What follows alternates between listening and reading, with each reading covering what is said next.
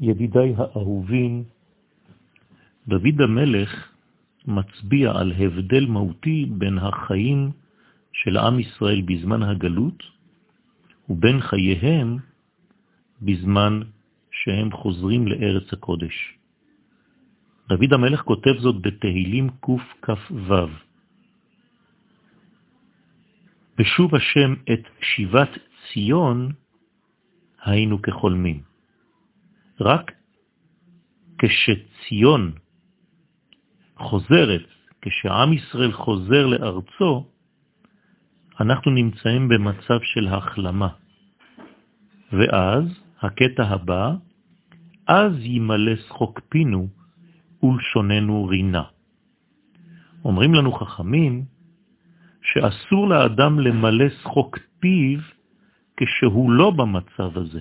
הם קוראים לדבר הזה בעולם הזה. לפי זה יוצא שהעולם הזה הוא סוד הגלות, שהרי בשוב השם את שיבת ציון היינו כחולמים, אז ימלא שחוק פינו. אז מה זה הזמן שימלא שחוק פינו? העולם הבא. איפה העולם הבא? בארץ ישראל.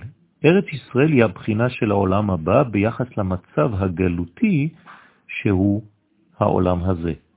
ולכן אסור לאדם למלא שחוק פיו בחוץ לארץ. זה מה שזה אומר. מדוע? כיוון שהשחוק נובע מן השמחה שמתחדשת בליבו של אדם. מאיפה באה השמחה? מן הגילויים, מן ההתחדשויות של האדם.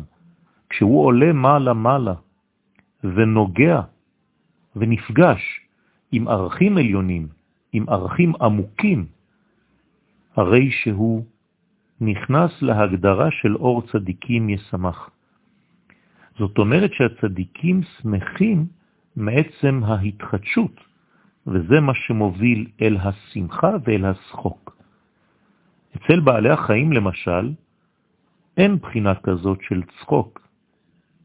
מדוע? כיוון שאין להם התחדשות. הם פשוט מתנהלים לפי טבע קבוע, מקובע, שאין לו שום שינויים.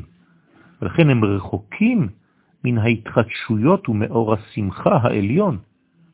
רוח הבהמה בעצם יורדת למטה לארץ, והיא נמצאת בטבע בעל החיים ההוא, בלי אור מיוחד המחדש את הנפש של אותה בהמה. קל וחומר באלמנטים הנמוכים יותר של הצומח ושל הדומם, שהשמחה אינה מורגשת שם. אבל אצל בני האדם כאמור יש בחינה של צחוק, יש בחינה של שחוק, כי רוח האדם עולה למעלה, כלומר נפגשת עם ערכים עליונים של אור השם, של עליונות, של עומק, של גדלות, ולכן שם הם נפגשים עם הרובד של השמחה. כמו שאנחנו אומרים שהשמחה במעונו, מי שמגיע למקום שנקרא מעון, בוודאי ובוודאי שהוא נפגש עם ערך השמחה. אבל כשאנחנו נמצאים בחוץ לארץ הקודש, שזה נקרא כאמור עולם הזה, שם הרע גובר על הטוב, יש מלחמה בין הטוב ובין הרע. כיוון שהטוב אינו יכול לשכון באותו מקום, אז יש ניתוק בין העולמות.